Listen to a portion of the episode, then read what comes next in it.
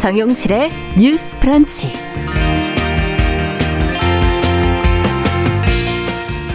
안녕하십니까 정용실입니다. 오늘로 4.27 남북 정상회담 판문점 선언이 3주년을 맞았습니다. 자, 그런데 남북 관계 교착 상태가 풀리지 않으면서 그 의미를 살리지 못하고 있다 하는 지적이 나오고 있는데요. 자, 어디에서부터 어떻게 돌파구를 찾아야 할지 오늘 같이 고민해 보는 시간 가져보겠습니다. 네, 다음 달부터 광주 지역 구청 공무원들의 점심 휴무제라는 것이 시작이 됩니다. 밥은 좀 제대로 먹고 휴식권을 보장받고 싶은 공무원들이 내린 결정인데요. 점심도 거르고 관공서 일보러 가는 시민들 사이에서는 불만이 많이 나오고 있다고 하죠.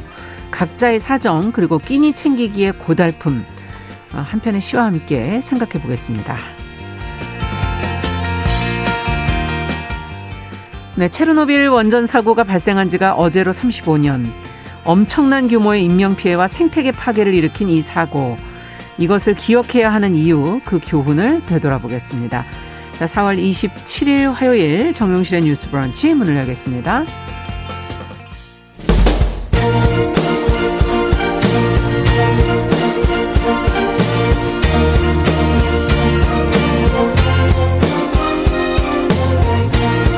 여성의 감수성으로 세상을 봅니다. KBS 일라디오 정용실의 뉴스 브런치. 여러분의 의견을 기다립니다. 문자는 9730으로 보내주세요. 짧은 문자 50원, 긴 문자 100원이 부과됩니다. KBS 모바일 콩, 유튜브를 통해서도 무료로 참여하실 수 있습니다. 네, 정용실의 뉴스 브런치 항상 여러분들과 함께 프로그램 만들어가고 있습니다. 오랜만에 인사드린다고 조혜숙님께서 문자를 주셨는데요. 어디를 갔다 오셨어요? 어, 이렇게 늘 와서 또 다시 또 찾아주시는 분들이 계시니까 감사드리고요. 오늘도 유튜브로도 어, 500분이 넘는 523분이 지금 들어오셨습니다. 감사드립니다. 자, 오늘도 저희는 뉴스픽으로 시작을 해보죠. 더 공감 여성정치연구소의 송문희 박사님 안녕하세요. 네, 안녕하세요. 네, 전혜연 우석대 개공 교수님 안녕하십니까? 네, 안녕하세요. 앞서 말씀드렸던 4.27 판문점 선언 오늘로 이제 3주년을 맞았는데 어, 지금 정부가 주최하는 공식 기념 행사는 없는 것 같고요. 지금 남북 관계가 좀 교착 상태에 빠져 있어서 정부 입장이 다소 곤란하지 않겠는가 이런 보도들이 많이 나오고 있네요. 어, 정 교수님과 함께 그 지금까지 나온 보도 내용을 좀 보면서 저희 같이 한번 이 상황을 정리를 해보죠. 예, 돌아보면 2018년 4월 27일은 아마 전 세계가 우리나라를 주목했다고 해도 과언이 아닙니다. 남북 정상회담이 판문점에서 4.27 어, 만남을 가졌고 또 중요한 것은요, 이 회담을 계기로 여러 가지 합의안이 나왔었는데 네. 북한의 비핵화 의지를 공식화한 것 이런 것이 굉장히 주목을 많이 받았었죠. 그리고 2018년에 이 4.27 남북 정상회담을 계기로 5월 26일 2차 남북 정상회담이 열렸고요. 6월 1일 싱가포르에서 1차 북미 정상회담이 성사가 됐습니다. 네. 또 돌아보면 그해 9월 문재인 대통령이 평양을 방문했었죠. 그래서 4.27이라는 것은 현 정부에서의 한반도 프로세스, 한반도 평화 프로세스를 어, 이어가는 굉장히 중요한 주춧돌이라는 평가를 많이 받고 있습니다. 자, 그런데 오늘이 바로 그 판문점 선언이 된 지 3주년인데 분위기가 좀 많이 달라졌다. 네. 그런 평가가 나올 수밖에 없습니다. 네, 통일부와 정부에서는 코로나19 상황도 그렇고 뭐 대규모 기념식을 열 상황이 아니라고는 하지만 사실 상황을 돌아보면 코로나19라는 특수성도 있겠습니다만 그동안의 남북 관계가 많은 어려움과 부침을 겪었다는 평가가 음. 나오고 있습니다. 어, 당장 뭐 지난해 뭐 상황만 봐더라도 여러 가지 상황이 많았죠. 뭐 개성 남북 공동 연락사무소가 네, 폭파된 그렇죠. 일이라던가 음.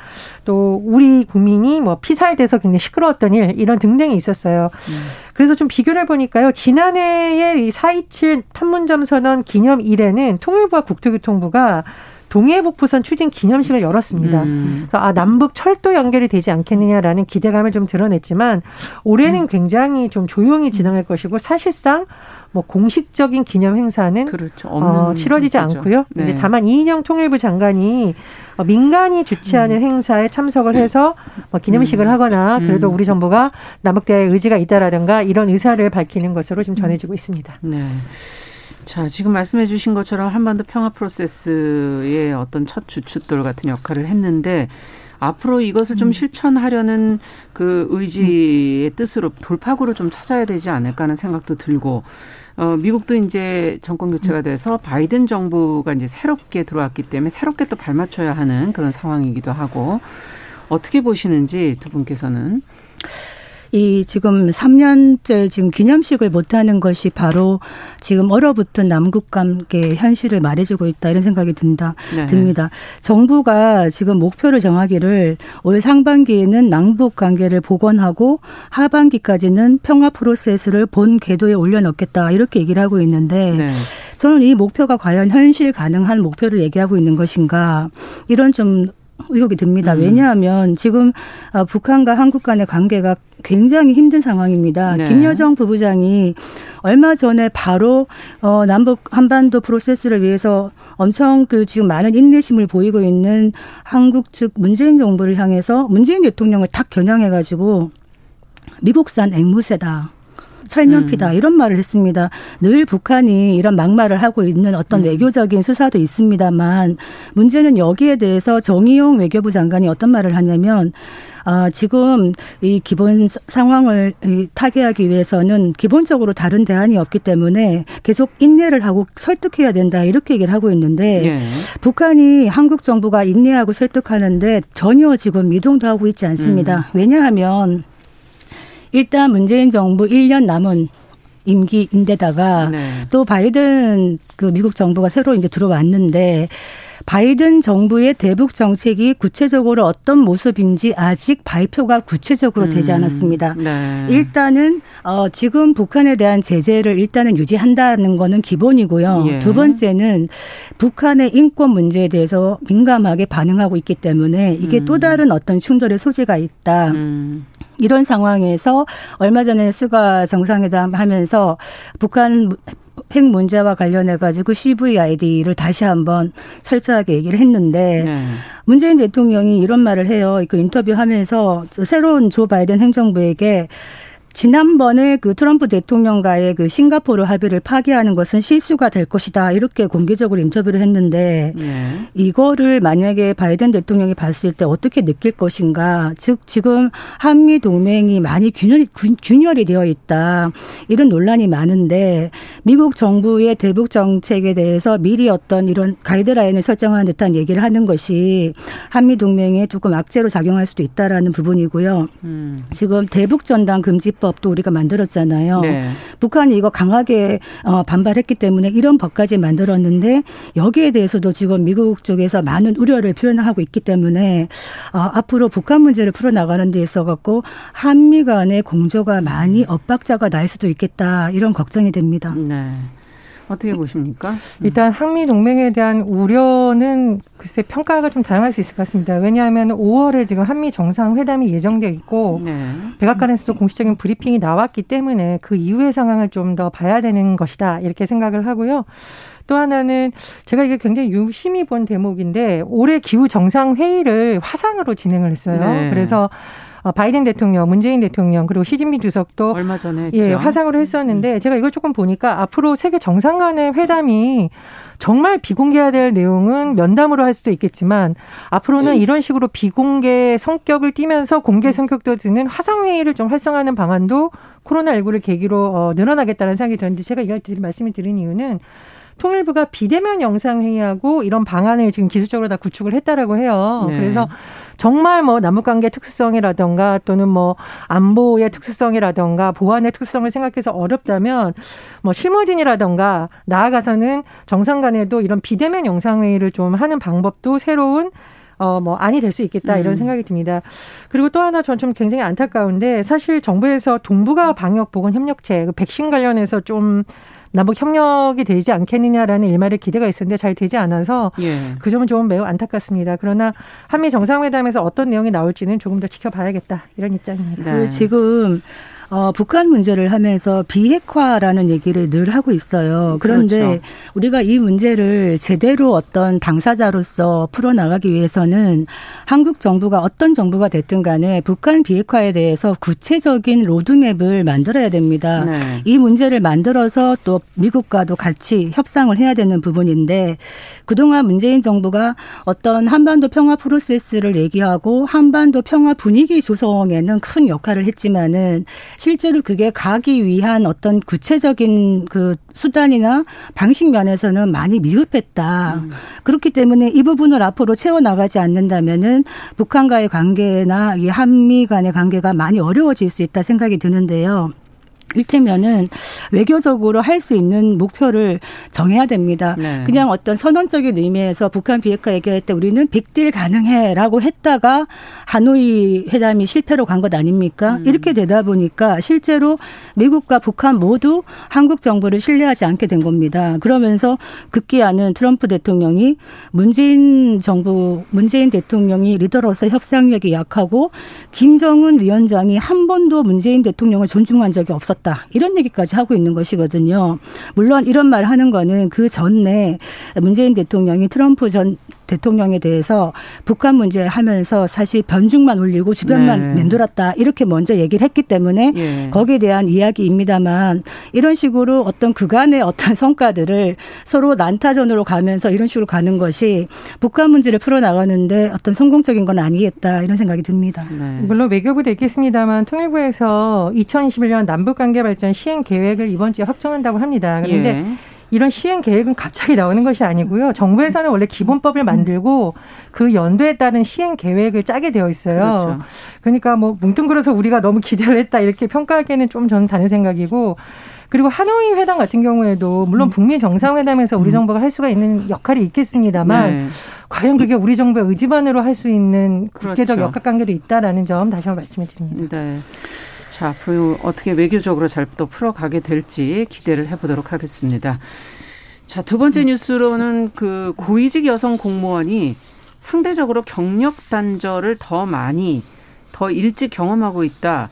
유리절벽이 심각하다 라는 그런 지적이 나왔는데, 어, 송 박사님께서 관련 내용을 경력 단절이라는 게 어떤 의미로 쓰인 것인지 조금 자세히 좀 설명을 해 주시죠. 예, 그 한국 여성정책연구원에서 최근에 그 우양호 한국해양대 교수가 전 현직 여성 고위 공무원 일곱 명을 이제 심층 인터뷰에서 네. 논문을 냈는데 그거를 내용을 공개했습니다. 네. 거기를 보니까 어, 지난해에 중앙정부의 1급에서 3급 그러면은 고위 공무원이죠. 고위 공무원이죠. 예, 여기가 네.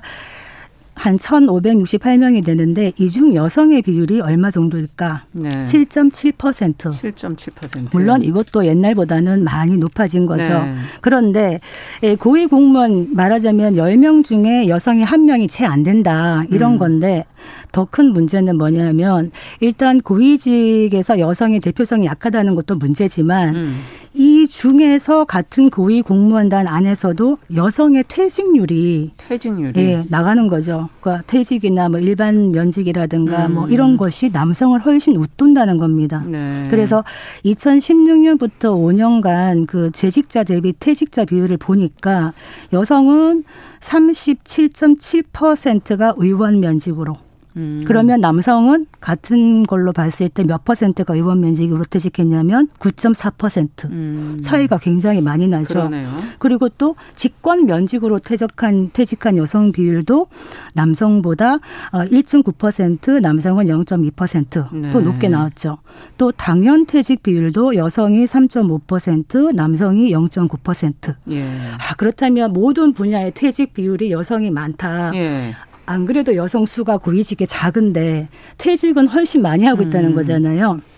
나가야 되는 상황이다. 그래서 유리 절벽이라는 표현을 썼군요. 그러니까 유리, 유리 천장이 아니라. 예, 우리가 유리 천장을 네. 많이 들어보셨는데. 저도 유리 절벽이 왜 이런 표현을 쓰게 됐나 했는데요. 예, 예. 예. 유리 절벽이라는 거는 이제 예전에 그 2005년도에 영국의 대학 교수들이 연구를 하면서 나온 거거든요. 예. 이 기업을 보니까 성과가 나쁘거나 주가가 막 하락했을 때 음. 여성 경영진을 임명한다는 거예요. 아, 그건 어디나 뭐 그럴 가능성이 예, 높죠. 근데 왜 예. 그러냐면 예. 이런 상황에서 여성들을 굳이 내세우는 이유가 독배를 마시게 한다는 겁니다. 음. 그 어떤 힘든 상황에서 여성을 등용해 가지고 그 책임을 묻고 네. 나중에는 이제 그 여성 다음으로는 또 남성 경영진이 간다는 거예요. 네. 그래서 여자들이 힘들게 유리 천장을 기어서 올라갔는데 딱 가보니까 바로 유리 절벽에서 떨어질 일만 남았다. 음. 그래서 사실은 유리 절벽이라는 게 하나의 큰 문제로 지금 얘기가 되고 있거든요. 네. 우리가 영국의 메이 총리 같은 경우에도 그랬죠. 영국 브렉시트로 이제 엄청 시끄러울 때, 아, 남자들이 다 피하는 거예요, 그 자리를. 음. 그러다 보니까 이제 메이 총리가 그 떠맡게 된 거예요. 네. 엄청 힘든 상황에서 결국에는 좋지 물러났죠. 않게 끝났죠. 네. 이런 식으로 많은 분야에서 여성들이 힘들게 올라갔지만은 음. 버티지 못하고 나오는 이런 상황에 대해서 유리 절벽이라고 얘기하는 겁니다. 네, 그렇군요. 어쨌든 소수의 여성이 이제 고위직에 진출을 하고 있고 그나마도 유리 절벽으로 떨어지고 있고 자 이게 뭐 우리만의 문제는 아니라는 뜻으로 지금 메이 총리 얘기까지 해주셨는데 어떻게 이게 뭐 자연스럽게 뭐 서서히 해결이 될 문제인가요? 어떻게 보십니까? 저 이 아이템을 어떤 분한테 한번 물어봤습니다. 예. 그랬더니 이제 그분은 남성이었는데, 음. 아니 뭐 본인이 좋아서 그 일 맡았으면 그거 정도는 감당해야 되는 거 아니야라고 하는데, 음. 그건 너무 한 면만 보는 겁니다. 음. 왜 그러냐면 제가 이제 이거는 사적인 역량과 공적인 역량을 조금 나눠서 봐야 된다고 생각을 하는데요. 네. 공적인 역량에서 여성의 어떤 특정 비율을 자꾸 늘려고 하는 것은 아, 실력도 없는데 넣어준다 이렇게 비판하는데 그것이 아닙니다. 음. 공적이란 분야라는 것은요 국민들을 대상으로 하는 부분이기 때문에 남성의 시각, 여성의 시각, 소수자의 시각, 다민족 이런 여러 가지가 다 복합적으로 작용이 돼야 되는 것이잖아요. 네네. 그러다 보면 여성들이 어떤 정책으로 피해를 입지 않도록 여성의 수를 좀 넣어서 그런 대표성을 네. 반영해 주자는 취지가 있는 거지 실력도 없는데 여성 써주자 이렇게 자꾸 해석을 하면 안 된다는 거죠. 그래서 일단 음. 이런 관점에서 여성들을 발탁하려는 일부 시도는 좋은데 문제는 뭐냐면요. 예를 들어서요. 공무원 조직에서 예산을 담당하거나 인사를 담당하거나 감사를 담당하는 부서 굉장히 중요한 부서라고 보통 평가를 하는데 그렇죠. 예를 들어 이런 부서에서 여성들이 어떤 중요한 책임자가 되려면 음. 아래서부터 그러니까 9급, 8급, 7급일 때부터 그 부서에 넣어서 자꾸 이렇게 양성을 시켜 줘야 되잖아요. 그렇죠. 그런데 그런 업무를 잘 안 주고 있다가 갑자기 어떤 여성이 어떤 부서가 어렵다. 어, 음. 어, 우리는 여성을 선발해 준다는 명목으로 만약 거기에 배치를 한다면 일을 외, 잘할 수가 없죠. 그렇죠. 네. 외적으로 보이기는 홍보 효과가 있습니다. 그리고 이 일에 맡게 된 사람도 의욕적으로 음. 할수 있어요. 그러나 과연 성공할 수 있을지는 좀 의문입니다. 그래서 이것을 너무 단편적으로 보지 마시고 왜 이런 일이 발생하는지 우리가 아래서부터의 음. 구조를 한번 쭉 본다면 해결책을 찾는데 더 도움이 되지 않을까 생각이 듭니다. 그 록펠러 재단에서 조사를 해봤는데요. 이 유리 절벽이라는 것이 나라를 불문하고 흔하다 음. 이런 얘기를 했어요. 실제로 보니까 여성 CEO의 42%가 이제 회사가 위기에 처했을 때 임명이 됐는데 음. 남성은 절반이라는 겁니다. 음. 그리고 회사가 잘 나갈 때는 남 남성들이 돌아가면서 한다. 음. 이런 연구 결과가 있었는데 그 2004년 이후에 우리가 왜 포춘 500대 기업 이런 얘기 많이 하잖아요. 네네. 거기가 경영난으로 이제 해고된 여성들을 봤어요. 이때 네. 위기에 여성 CEO로 왔다가 그다음 어떻게 됐는가 봤더니 음. 거기서 위기를 돌파하지 못하고 해고된 여성 CEO가 다른 기업 CEO로 간 경우가 없었다는 거예요. 그냥 해고만 됐다는 네, 이게 건가요? 뭐냐 하면은 음.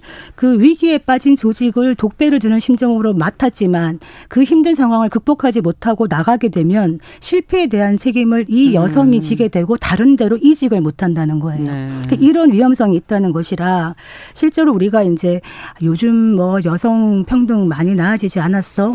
초등학교, 그렇죠. 중학교 가봐 여성 여자 선생님이 대다수야 이런 얘기를 하는데 뭐 좋은 성적도 여성이 많아. 뭐 예, 그리고 예. 뭐 행정고시도 합격자 숫자가 40% 넘었다 음. 이런 얘기 하는데 지금 다들 고위공직을 딱 보면은 행정고시 붙은 여성들 중에 고위공직가에 있는 분들이 많지가 않고요. 음. 퍼센티지를 봤을 때.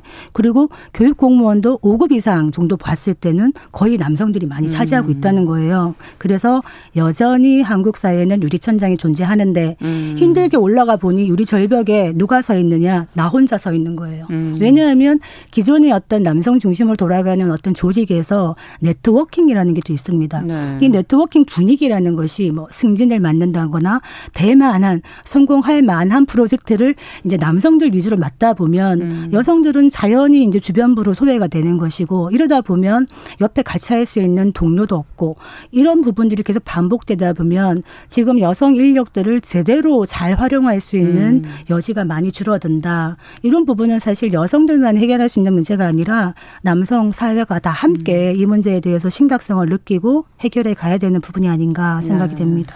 여성정책연구원에서 유리 천장을 깨고 어떤 뭐 고위 공무원단이라든가 의사결정 과정에 여성을 발탁하려는 시도 자체를 뭐 나쁘게 평가한 건 아니 그건 좋다. 그런데 네.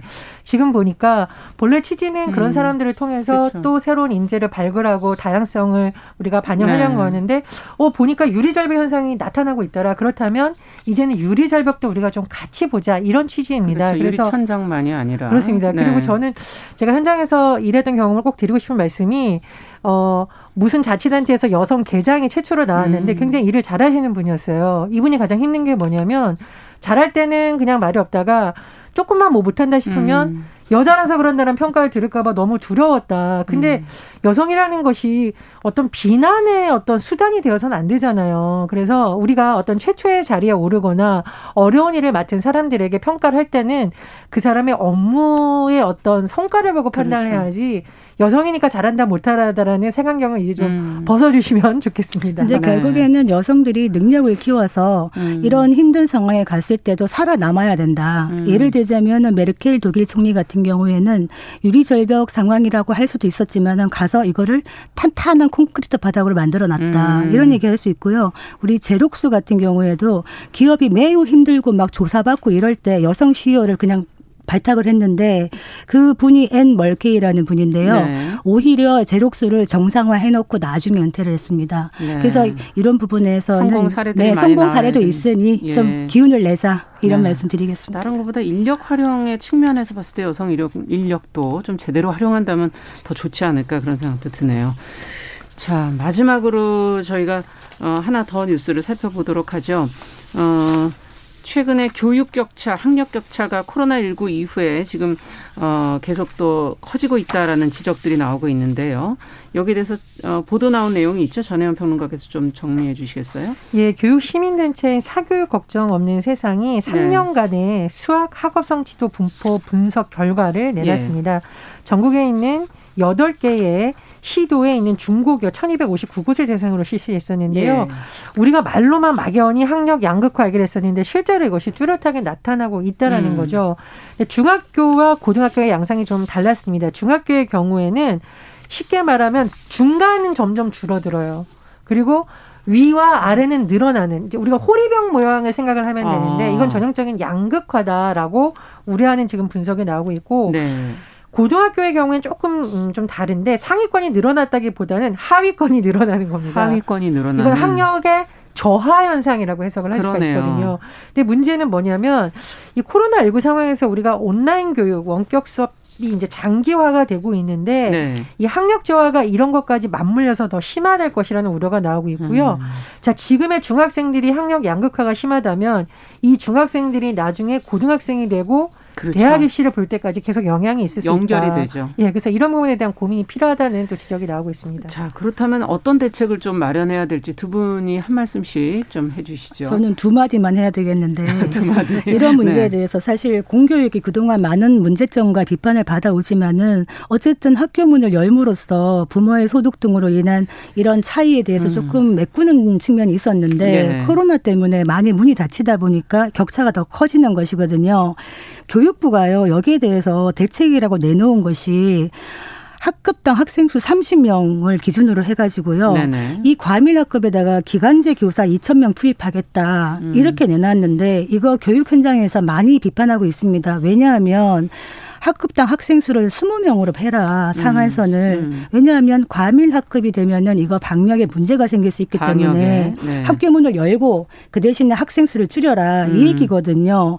두 번째는 교육부에서 기초 학력 지원센터를 신설하겠다고 해요. 네. 근데 이거 센터 신설해도 이 역할을 할 수 있으려면 몇 년이 걸린다는 거예요, 현실적으로. 네. 그렇게 하지 말고 교육계에서는 지역 교육청이나 지자체 등과 좀 연계를 해가지고 제발 교육 현장에 맞는 목소리를 좀 듣고 얘기를 해라. 음. 이런 얘기를 하고 있다. 이 말씀 드리겠습니다. 네. 저는 근데 이제. 지역별 특성이 나타났다는 것 같은 조사에서 강남에 있는 고등학교는요. 음. 상위권 비율이 2018년에 19.7%였는데 작년에 57.5%로 음. 강남에 있는 고등학교 부쩍 늘었는데 강남이 아닌 모 지역은 하위권이 확 늘어났어요. 음. 그러니까 이게 코로나가 학생들을 어렵게 하게 했지만 지역별 편차도 심해지고 있다는 거거든요. 그래서 이런 부분을 좀 같이 가야 된다고. 부모의 관심이라든가 아니면은 또 뭐 사교육의 영향 영향이라든가 있지 않을까 하는 약간 생각. 지역별 빈익빈 분위기가 예. 또 나타나고 있다. 이걸 어떻게 거죠. 공교육에서 메꿀 건가? 공교육에서 예. 메꾸기 어려운 부분을 국가가 해야 되죠. 지금 네. 미국, 영국, 캐나다, 뉴질랜드 살펴보니까 예. 국가가 뭘 하고 있냐면 국가가 지역 간이나 어떤 계층 간 학교 간의 이런 격차를 해소하기 위해서 기기를 보급한다거나 인터넷 음. 교육에 그리고 인터넷 서비스 공 공용 플랫폼을 국가가 개발해서 준다거나 네네. 이런 식으로 이게 바로 국가가 할 일이다 이런 음, 생각이 듭니다. 알겠습니다. 자, 오늘 뉴스페이크 여기까지 듣죠. 전혜연 우석대 개공 교수님, 더 공감 여성정치연구소 송문희 박사님 두 분 수고하셨습니다. 감사합니다. 감사합니다. 자, 정윤실의 뉴스 브런치 지금 듣고 계신 시각 10시 31분 향해 가고 있고요. 라디오 정보센터 뉴스 듣고 오죠.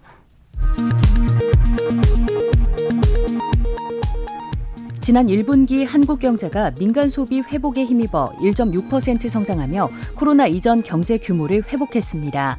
당초 시장 예상을 웃도는 성적으로 올해 연간 3% 중후반대 성장률 달성 가능성이 커졌습니다. 김부겸 국무총리 후보자는 오늘 가상화폐 문제와 관련해 정부가 방치할 수는 없다며 투명성 등이 지켜질 수 있도록 준비할 것이라고 밝혔습니다. 정부는 방송인 사유리처럼 결혼하지 않고 홀로 출산하는 비혼 단독 출산에 관한 정책 방향을 설정하고자 사회적 논의를 본격적으로 시작하기로 했습니다. 지금까지 헤드라인 뉴스 조진주였습니다.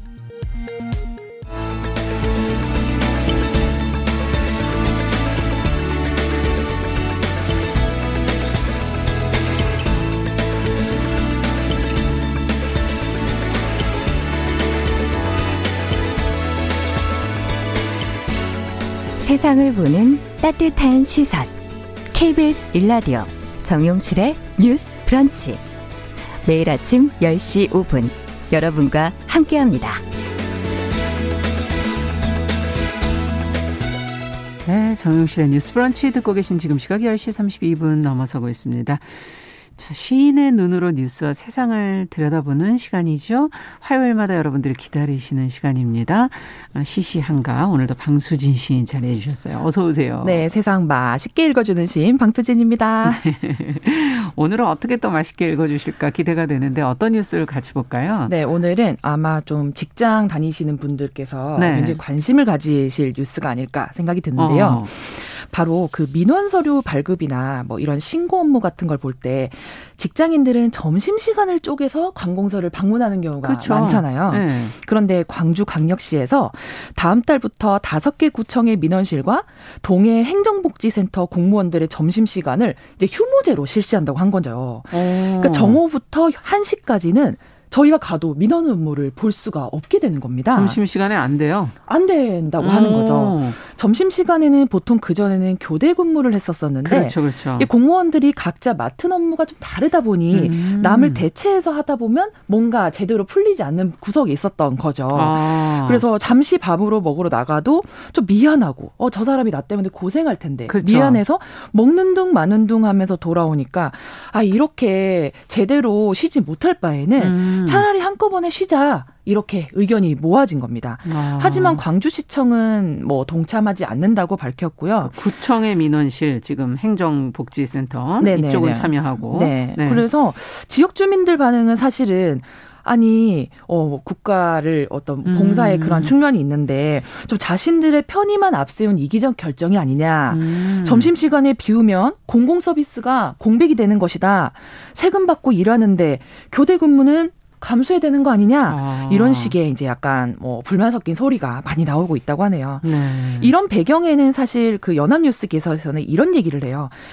MZ 세대라고 혹시 아나운서님 들어보셨나요? Z 세대는 들어본 것 같은데 MZ 세대는 MZ는 조금 생소하실 수 있는데요. 예. 이러한 상황이 나타난 것도 바로 우리 세대의 어떤 중추가 MZ 세대로 되어 가기 때문이다라는 음. 분석이었는데 이 MZ 세대는 1980년대 초반에서 음. 2000년대 초반에 출생한 이 M 밀리니엄 세대와 아, 밀레니엄 세대. 1990년대부터 2000년대 초반까지 출생한 Z 세대를 포함해서 이르는 아. 말이죠. 이 세대의 특징은 디지털 환경에 익숙하지만 아날로그를 동시에 경험한 네. 경계적인 느낌이 있는 세대라는 특징을 가지고 있습니다. 음. 뭐 사실 공무원 점심 휴무제가 이제 광주시가 처음은 사실은 아니라고 하고요. 그래요? 경기도와 전라도 일부 자치제와 뭐 전국 법원 미번실 등에서는 시행 중이었다고 하는데 네. 사실 그 전에 먼저 시행했던 곳들은 어떻게 이런 불만을 잠재웠을까 궁금한데요. 궁금합니다. 왜냐하면 퇴근 시간 이후에 어, 사실 갈 수가 없기 때문에 점심시간을 열어주는 것인데, 과연 어떻게 그 불만을 MG 세대. 네, MZ, MG 세대. 네. 영어로 하면 MZ 세대가 되겠죠. 네. 네. 자, 근데 점심 시간에 저는 잘 가거든요. 네. 점심 시간밖에 뭐 때로 갈 시간이 없잖아요. 그러니까 맞습니다. 여의도에 있는 그 동사무소. 맞습니다. 점심 때 저는 주로 가는데 서류를 뭐 발급 받아야 된다든지. 네. 그럴 때 다들 어떻게 하시는지 모르겠네요. 그렇죠. 사실 저는 직장에서 일을 하고 있으니까 예. 좀 굉장히 공감이 되는데 예. 어, 사실 업무 시간 중간에 자리를 비우기가 어렵잖아요. 예. 그래서 점심 포기하고 사실 그 시간에 서류대로 갔다가 음. 돌아와서 허겁지겁 샌드위치 먹는 그렇죠. 경우가 많았었는데 어, 다른 분들도 저희와 비슷한 애로사항을 느끼셨지 아. 않았을까 싶습니다. 네. 어떻게 보세요? 점심휴무제를 거, 어, 어이, 큰일 났네 이렇게 생각하시는 분들도 계실 것 같고, 근데 또 공무원들 입장에서 보면 밥을 정말 매번 그렇게 제대로 드시지 못하니 그것도 참 안타깝고, 그렇죠. 양쪽이 다 이해가 되는데요. 굉장히 이해가 되고, 예. 저는 제일 먼저 드는 생각이 어, 이제 사람인지라 음. 제 입장을 먼저 생각하게 되니까요. 음. 어머 어떻게 이제 앞으로 서류 때르면 연차 써야 되나 이런 생각부터 먼저 들더라고요. 그렇죠. 굉장히 음. 아, 안타깝고 아쉽다. 솔직하게 아. 그런 생각이 들었습니다. 네. 또 공무원들 입장도 사실 이해는 가시잖아요. 네. 아, 공무원들 그분들도 사실 사람이고 그쵸. 저희와 똑같은 사람인데 음. 사실 옛말에 그런 말이 있지 않아요? 이게 일을 시키려면 마이크에다 좀 대고 네, 일을 시키려면 밥을 주면서 일을 시켜야 된다. 어, 그러니까 밥 안 주고 일 시키면 굉장히 맞아요. 화나죠. 화나죠. 굉장히 화나는 어. 상황이거든요. 예. 그래서 내가 밥을 제대로 못 먹고 일을 하면 내가 뭐 한다고 무슨 영화를 보겠다고 무슨 부경을 누리려고 이 고생을 하고 이런 생각이 네. 저 역시도 들었던지라 네. 공무원의 입장을 굉장히 이해가 됩니다. 저는. 네. 저희도 방송을 점심 시간대나 음. 식사 시간대 저는 저녁 시간에 예전에 음. 일라디오에서 했었는데 저녁을 항상 그 뉴스 나가는 잠깐 동안에 허겁지겁 막 김밥 이런 거 먹었었거든요. 예. 굉장히 처량한 느낌이 네. 본인이 들잖아요. 살은 안 찌더라고요. 조금 먹으니까. 아, 그런 또 부가적인 효과가 네. 있었군요. 네. 지금 백은영님께서는 음. 처음 설명처럼 점심 식사를 못하면 동사무소 못하면서 동사무소 음. 가면은 최소 인력이 근무하기 때문에 어 근무 시간 전에 사무실 또 들어가느라 또 숨에 숨에 턱이 차도록 또 턱에 아. 차도록 뛰어들어가는 게 많았는데 음. 어, 시민들도 다 힘든 거 아니겠는가 이런 의견을 주시기도 맞습니다. 했고요. 김진아님께서는 어, 교대 휴무를 은행도 하고 있는데 그런 식으로 그렇죠. 공무원들처럼 왜 공무원들만 하나요? 라는 아, 의견을 주신 분도 계셨고요. 음. 네.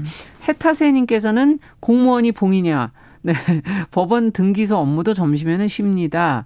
그리고 아. 윤어정님께서는 온라인 서류 접수 시스템으로 바뀌어야죠. 아, 아. 갑자기 여기서 그래요. 맞아. 주민등록 등본 뭐 인감증명 이런 것들을 웬만한 걸 다 지금 인터넷으로도 발급이 가능하죠? 그렇습니다. 사실 예. 온라인으로 많이 가능해서. 예. 근데 저는 개인적으로 써봤을 때 음, 어떠세요? 아직도 온라인으로 하는 것이 그러니까 뭐랄까 사람을 직접 대면해서 이렇게 말로 나누고 착착착 진행하는 것보다는 굉장히 걸려요? 더디게 느껴지더라고요. 왜냐하면 아. 증명을 계속 해야 되니까 내가 누군지 내가 아, 정확한지 아, 없으면 또안 계속 이렇게 예. 서류적으로 하다 보니까 아. 좀 피곤한 값도 없잖아 있고. 그렇군요. 네. 8504번님께서는 공공 서비스 대형의 공백이 생기면 어, 국민이 감수를 해야 되는 거기 때문에 소방관 경찰 분들도 다 대, 그렇게 하지는 않고 있다. 뭐 이런 의견을 아 팽팽한데요. 양쪽은. 굉장히 팽팽하네요. 자 이거는 그러면 뭐 이런 안타까운 상황을 시적으로 뭐 어떻게 표현할 수 있을까? 아, 시인이기 때문에 제가 감히 이런 질문을 드립니다. 네, 저는 사실 시적인 표현보다 딱이 음. 사자성어가 떠오르더라고요. 사자성어. 동병상련. 어. 다 불쌍하다. 다 불쌍하다. 지금 동사무소 직원이나 네. 점심 시간을 포기해야 되는 이제 직장인이나 사실 아. 씁쓸한 것은 마찬가지 아니겠는가. 그러네요, 진짜. 뛰어가서 밥도 못 드시고 떼는 분이나 그걸 밥도 제대로 안 챙겨 드시고 앉아서 떼어 주시는 분이나 맞습니다. 동병상련. 네, 동병상련 아니겠는가라는 아니 이걸 좀 절충할 묘안은 없는 거예요? 어, 사실 근데 저는 예. 그 옛말 중에 양손에 떡없다 이 말 많이 하시잖아요.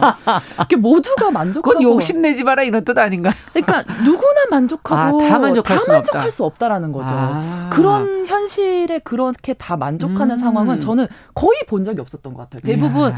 팽팽하게 대결을 하다가 결과적으로 극적으로 합의를 이루었다 이런 기사는 많이 봤어도 그때는 누군가 한쪽이 약간 양보를, 양보를 하는 거죠. 또 아니면 양쪽이 양보를 한다든가. 그렇죠. 옛말에 네. 역지사지 많이 음, 말하지만 역지사지가 네. 이렇게 힘들다라는 걸 저는 사실 굉장히 말은 쉽게 하지만 네. 남 입장을 생각해 준다는 게 그렇게 예. 쉬운 일만은 아니다라는 맞아요. 생각이 들어요. 참 어려워요. 남을 먼저 먼저 우선 어떻게 생각 예. 아, 참 쉽지 않습니다. 참 쉽지 않네요. 네.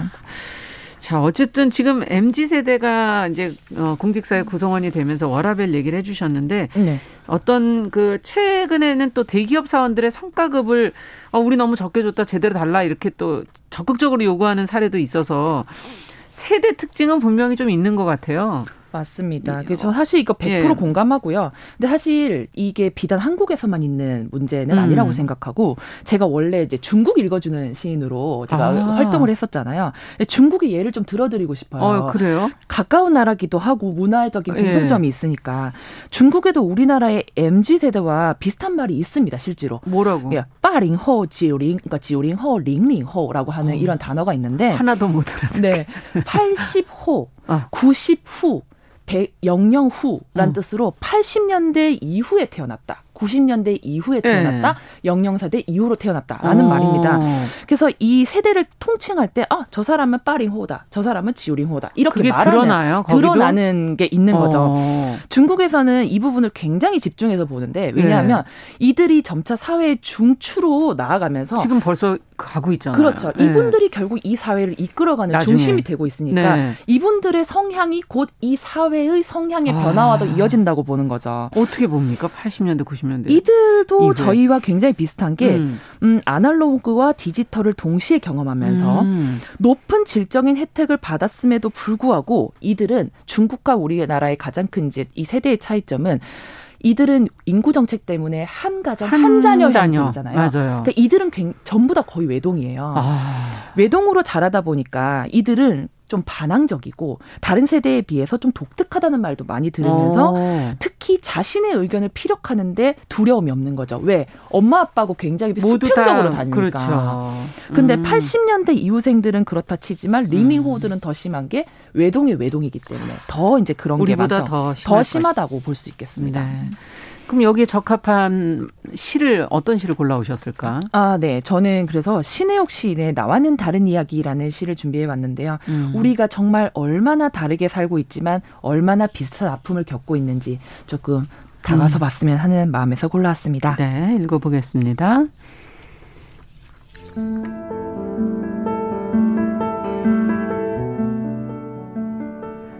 나와는 다른 이야기 신혜옥 나에게는 두 개의 눈이 있다. 한눈으로는 왼쪽을, 한눈으로는 오른쪽을 본다. 왼쪽에는 창밖이, 오른쪽에는 어항이 있다. 물고기는 밤이 되어도 물속에서만 살아간다. 나는 물고기의 눈을 이식한 것처럼 잠을 자면서도 뜬 눈으로 많은 것들을 본다. 그곳에서도 나무는 잎을 가지고 있다. 나는 뒷모습을 가지고 있다. 어제의 이야기, 오늘의 이야기는 조금 속도가 다르고 무엇으로도 이어지지 않는다. 나의 눈은 두 개이면서도 외롭다.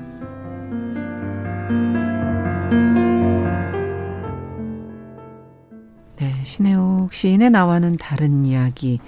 어떻게 이렇게 우리가 눈이 두 개라는 건 사실 다른 걸 보라고 맞습니다. 주신 걸 텐데 맞습니다. 하는 생각을 이 시를 읽으면서 하게 되네요. 그렇죠. 네. 네. 삶에서는 참 같으면서도 다른 것들이 많다는 생각이 듭니다. 이제 뭐 음. 왼쪽 눈과 오른쪽 눈도 그렇고 어제와 오늘이 같으면서도 다르고. 다르고 그래서 모든 상황에는 이렇게 양면의 아, 부분이 다 존재하지 않는가라는 음. 생각을 이 시를 통해서 하게 됐고요. 오늘 저는 이제 이 말을 꼭 드리고 싶었던 게 중국 고전 드라마에 그 음. 자객이 원수를 죽이려고 칼을 빼들면 네. 궁지에 몰린 원수가 그런 말을 자주 합니다. 쇼시아 료칭. 근데 이 말이 무슨 말이냐면 음. 손 아래에 정을 좀 남겨달라. 즉, 음. 야 너무 세게 하지 마. 나 좀 봐줘. 이런 말이거든요. 아. 다들 힘든 세상이고 자신만 음. 생각하고 팍팍하게 구는 것보다는 좀 더불어서 음. 쇼샤 류칭 하는 음. 그런 삶을 좀 저희가 살아갔으면 네. 하는 생각도 들었습니다. 자, 조그만 정이라도 상대에 대한 마음을 좀 가져달라. 네, 라는. 의미로 느껴지네요. 시시한가? 오늘은 공무원 점심 휴무제에 둘러싼 엇갈린 생각들 방수진 시인과 함께 들여다봤습니다. 감사합니다. 네, 감사합니다.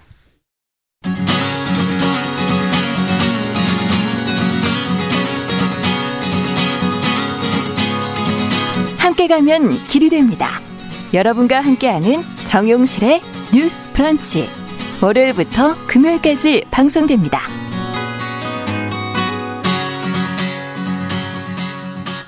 네. 정용실의 뉴스 브런치 듣고 계신 지금 시각 10시 45분이고요. 필환경 시대를 맞아서 기후변화의 심각성을 좀 되새기고 환경 이슈를 살펴보고 있습니다.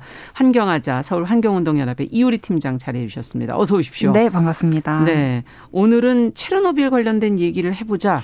라고 네. 얘기를 하셨어요. 네, 예. 맞습니다. 예. 사실 4월에 되게 다양한 환경의 날들이 많더라고요. 음. 식목일도 있고 펭귄의 날도 있고 지구의 날도 있는데 네. 오늘은 좀 마음 아픈 이야기를 가져왔습니다. 4월 26일 어제였는데요. 음. 어제가 바로 체르노빌 원전 사고가 일어난 지 35년이 되는 해였습니다. 음. 그래서 이 체르노빌에 대한 이야기를 좀 가져왔습니다. 어떻게 일어난 사고였는지 다시 한번 또 떠올려 봐야 되잖아요. 네. 이게 또 35년 전 이야기라서 기억하시는 분들도 많으실 음. 것 같아요. 네, 지금으로도 35년 전이었던 1986년 4월 26일에 우크라이나 북쪽에 위치한 벨라루스 접경 지역에서 음. 그 체르노빌 원전 사고 원전 원자 원자력 발전소 제4호기 원자로가 음. 폭발한 사고가 일어났었고요. 음. 당시 사고가 원자력 발전소를 운영하는 데 있어서 테스트를 네. 하는 과정에서 일어난 아, 사고였어 가지고 문제가 또 심각했었고 이 테스트가 또 안전 규정을 위반하면서까지 무리하게 진행을 했던 테스트였었거든요. 그리고 또 당시에 이제 운전 미숙이라든지 원래 이제 원래 자체적으로 가지고 있던 설계적인 결함까지 포함이 되면서 음. 복합적으로 작용이 돼서 일어났던 사고였습니다. 그러면은 사고 피해가 컸겠어요. 네, 맞습니다. 이게 예. 또 세계 3대 원전 사고라고 불리는 사고들이 많아요. 그 중에 하나가 후쿠시마 뭐 쓰리마을이 있는데 이제 또 단연 첫 번째로 꼽히는 사고가 바로 이 체르노빌 사고입니다. 음. 대부분 기억을 하고 계실 거예요. 기억이 나요. 그 장면이 뉴스에서 어, 봤던. 어, 네, 네, 네. 저도 한 이게 아주 어릴 때는 아니기 네, 때문에. 네. 아, 네. 네. 또 이게 또 그만큼 음. 위험했고 피해가 심각했다라는 뜻일 음. 것 같아요. 이 당시에 이제 뭐 화학 반응이라든지 높은 증기압 같은 걸로 연달아 폭발이 일어났었고 아. 화재도 일어나고 또 이런 폭발로 인해서 원자로를 가둬놨던 지붕이 예. 원자로를 원래 이제 항상 경납되어 있어야 되거든요. 그렇죠. 가둬놔야 되, 예, 잖아요 그럼요. 근데 이 경납 건물이 지붕이 폭발이 되 날아가 버린 날아가 버린 거예요. 어. 그러면서 이제 이 안에 감싸져 있던 원자로 이런 고농도 방사능을 내뿜는 물질들이 갇히지 않고 그냥 나와 버린 거예요. 네, 완전히. 맞습니다. 지붕이랑 함께 가막 날아가 버려 가지고 또 이게 문제가 됐었던 게 이게 화재가 심하게 나 가지고 예. 이 화재를 진압하려던 과정에서 아. 나왔던 소방관들이 소방관 안전 장비를 미처 하지 못하고 왔던 아. 거예요. 그러니까 사실상 이 35년 전에 원전 관리 체계가 잘못되어 있다라고 보여지는 게 어. 당시 에 소방관들이 원전 사고가 어떻게 위험하고 이 고농도 방사능이 누출됐다라는 것을 알았다면 그렇게는 정확한 예 안전 장비를 했을 텐데 그조차도 알지 못했고 아. 그에 대한 안전 규정도 없었을 뿐더러 이래서 이런 소방관 상당수가 고농도 방사능에 노출된 노출된 그런 사건들을 이어졌었습니다. 그, 그 마을 사람들도 마찬가지일 거고. 네 맞습니다. 주변 지역 사람들도 마찬가지였고 이게 또 발전소와 가, 가까웠던 지역인 벨라루스나 뭐 우크라이나, 음. 러시아 일부 지역 이런 게 심하게 오염되기도 했는데